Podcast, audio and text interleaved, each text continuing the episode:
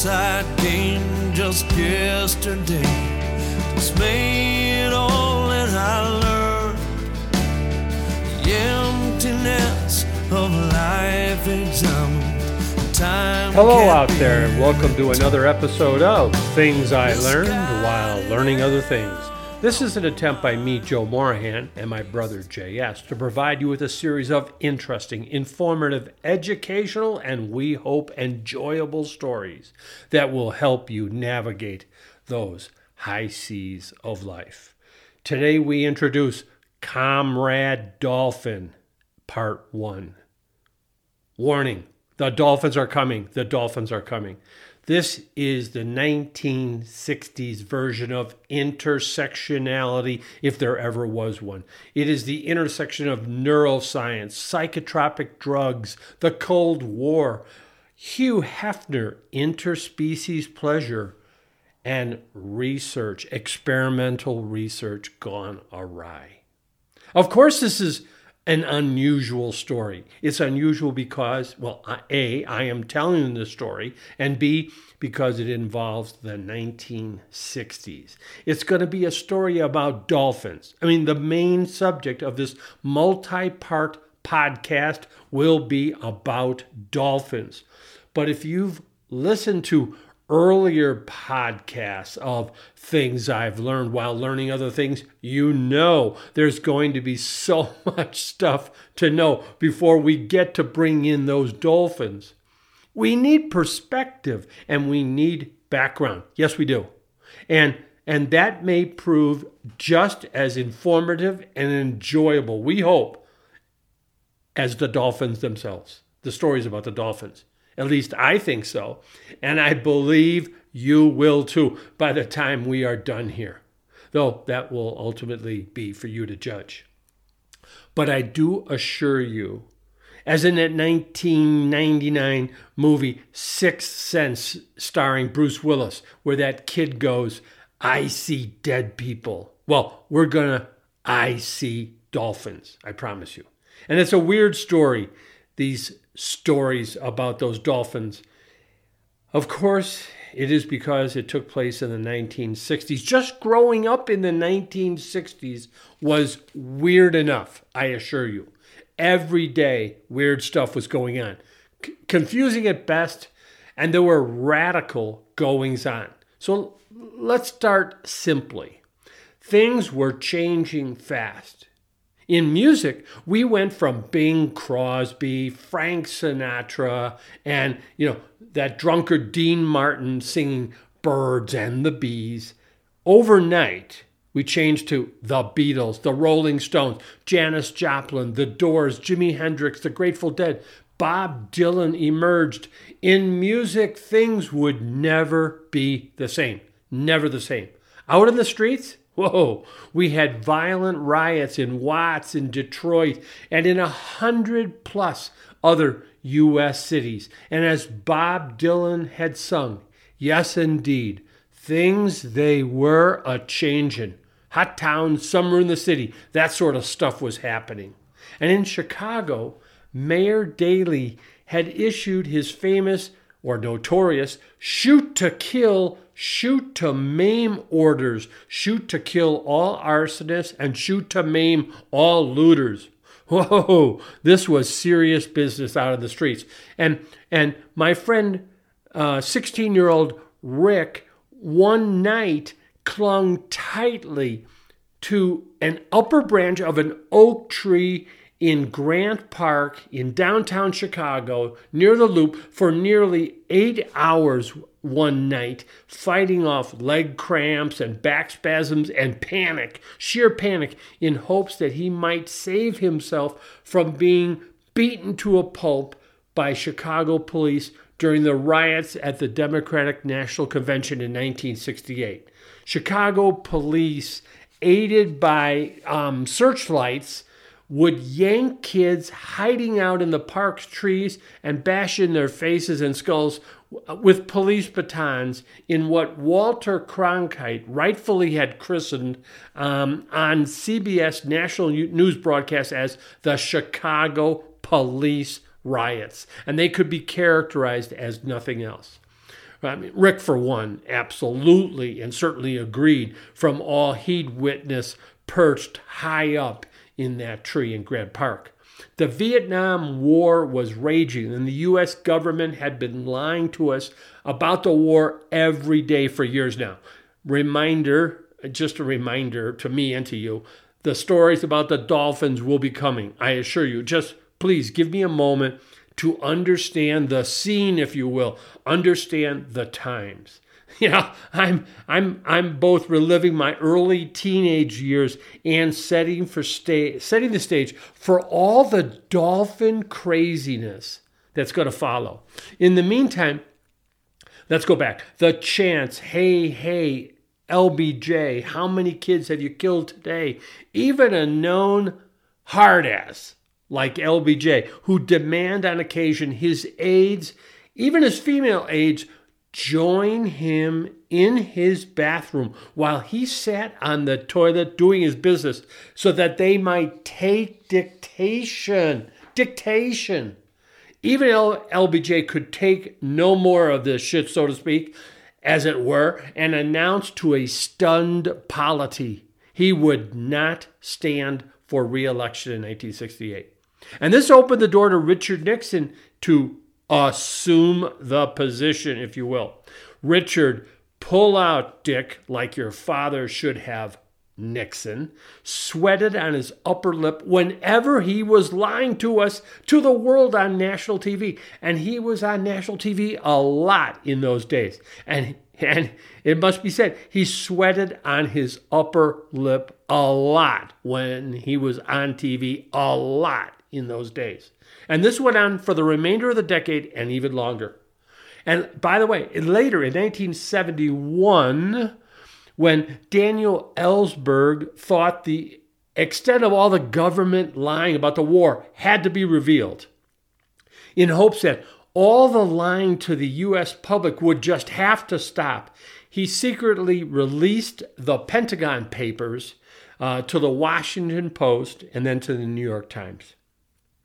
And when all that stuff went down, Nixon, you know, already a highly flammable, high, highly excitable, you know, a malevolent, temperamentally paranoid loose cannon. When this happened, he just went mental. He went cyclic, as the Marines would say. Trigger, trigger alert here for those of you who are very sensitive types. Nixon was not PC.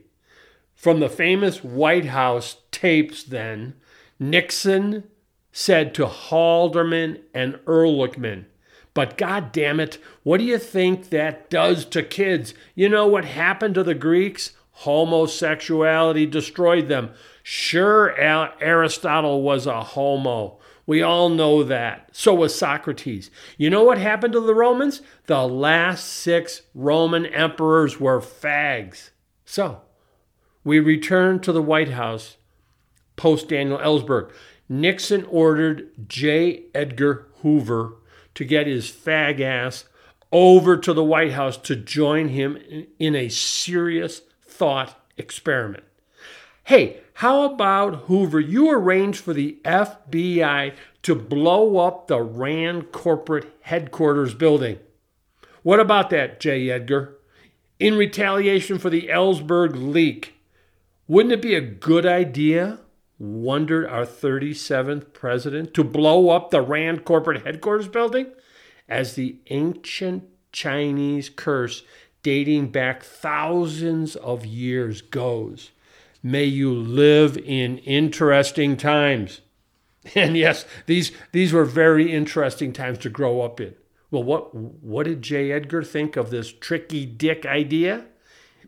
Well, it's instructive that Hoover talked Nixon down from the precipice, the precipice of his insanity, that the FBI engaged in domestic terrorism. And Hoover did so without a reliance upon arguments based either on grounds of immorality or illegality, nor on the ground this was America. And the American government simply doesn't do things like blowing up its citizenry's private property. But no, Hoover didn't believe these arguments were relevant, sufficient, or likely to prove effective in dissuading the 37th President of the United States from ordering the FBI to blow up people's stuff.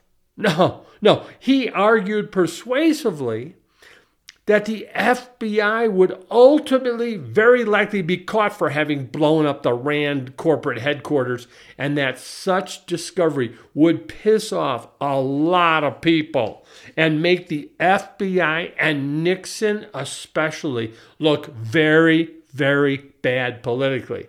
Jesus. Now this this this was an argument that Nixon could sink his choppers into. He could wrap his mind around this argument, despite the fact that it irritated him to no end. I mean, Nixon, Nixon was an Orange County guy. Let's admit it. He harbored anti Semite tendencies. And to think that Daniel Ellsberg was the leaker traitor must have driven him more nuts than he already was. I mean, within a couple of years, Henry Kissinger would report that Nixon had been down on his knees praying in the White House and weeping before he left office, requesting that Henry join him there to say some prayers. So, so one can only wonder what the scene truly was like at the White House as J. Edgar Hoover and Nixon contemplated blowing up the RAND corporate headquarters.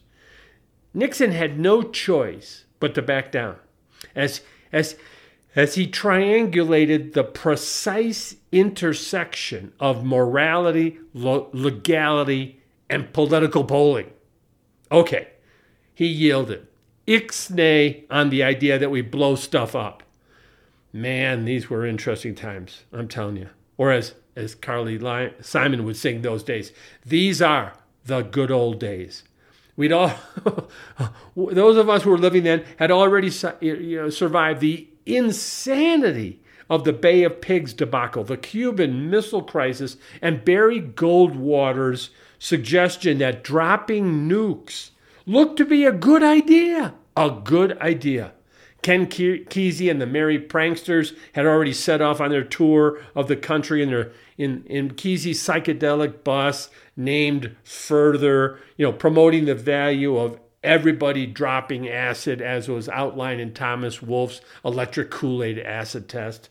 And Grace Slip, Slick of the Jefferson airplane had already tried to slip into a White House function with friend Abbie Hoffman with the intention of trying to spike Nixon's punch bowl with LSD.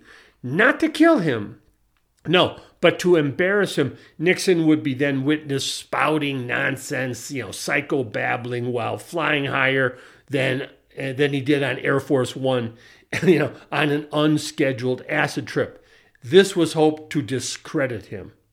Then in 1967, we had Malcolm X and black leaders announce plans in Detroit to form a new nation for black people contained within the territory of five southern states. And the new nation would be called the Republic of New Africa. A Declaration of Independence was read, and its first president announced, Robert F. Williams. I, I mean, are you beginning to understand just how crazy and confusing were the 1960s?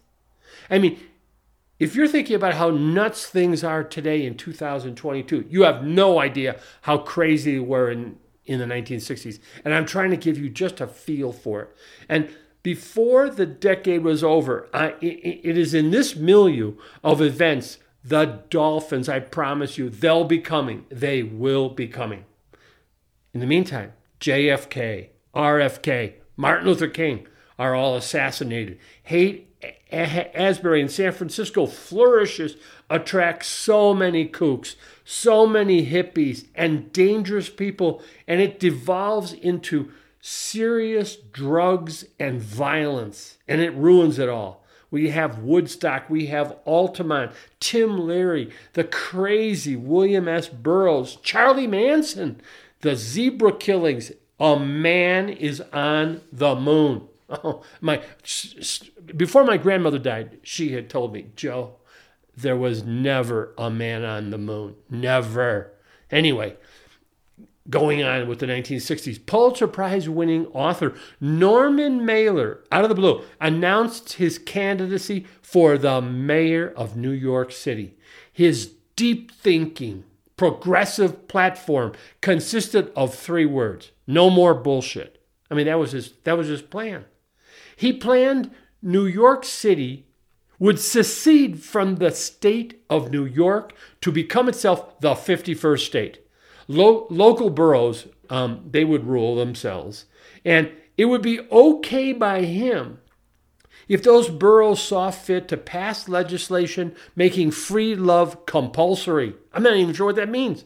Or it would be okay if they legislated mandatory church attendance. That would be just fine, per Norman Mailer. You know, presaging 2022 progressive wet dreams, Mailer would ban all cars from Manhattan forever, and all cars on all roads anywhere within New York's five city boroughs would be banned every Sunday. You know, then at the party that night, to celebrate the announcement of Mailer's candidacy for mayor of New York City. Mailer's bombastic machismo was on full display. Talk about toxic masculinity. When at 4:30 in the morning, a drunken and raged Norman Mailer pulled out a knife and he stabbed his wife Adele twice, once in the back and once in the breast, uh, nicking her heart.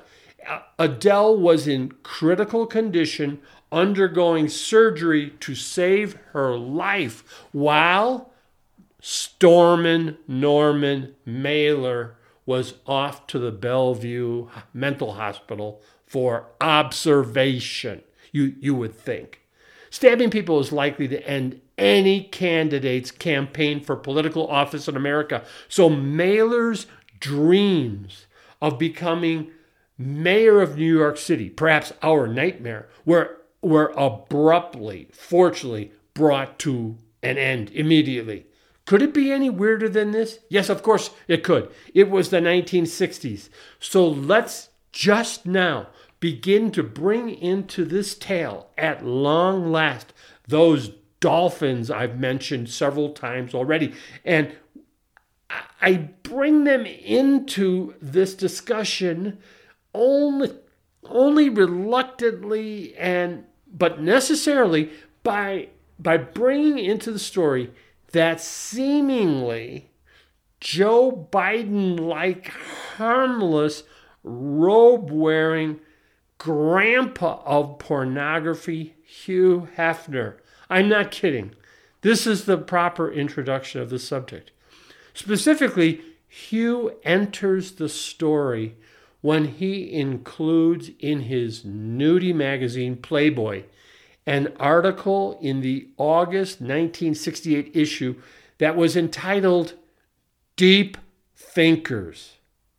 And, and, and it's at this point of our discussion that we will exit this intro of those comrade dolphins and the dolphins in extreme, supreme intelligence by suggesting that we hope you will join us in our next episode where the stuff about the dolphins really begins to get weird. So thanks for listening to this long intro on Comrade Dolphin with more to come. Thanks for listening. Bye bye.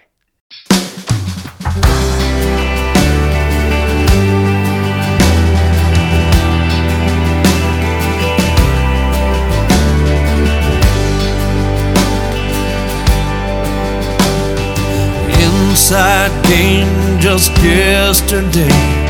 It's made all that I learned. The emptiness of life examined. Time can't be returned. Misguided and all of my own. At least that's what I.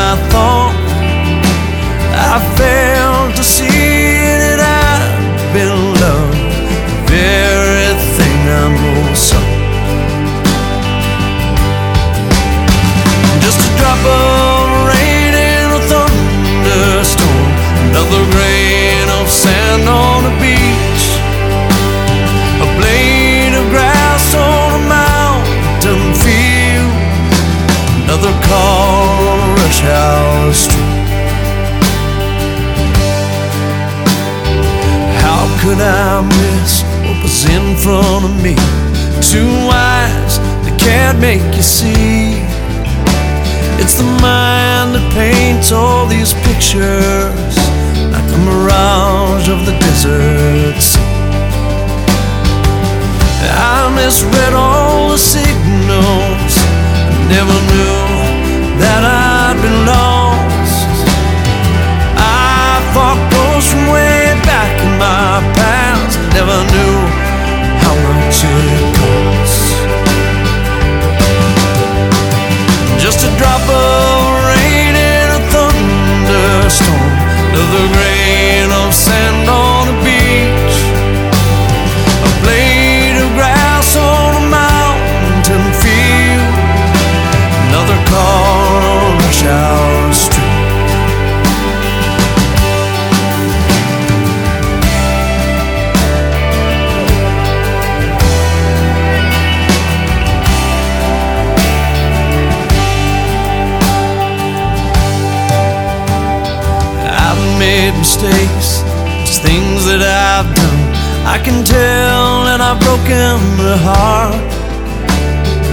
Can she forgive me?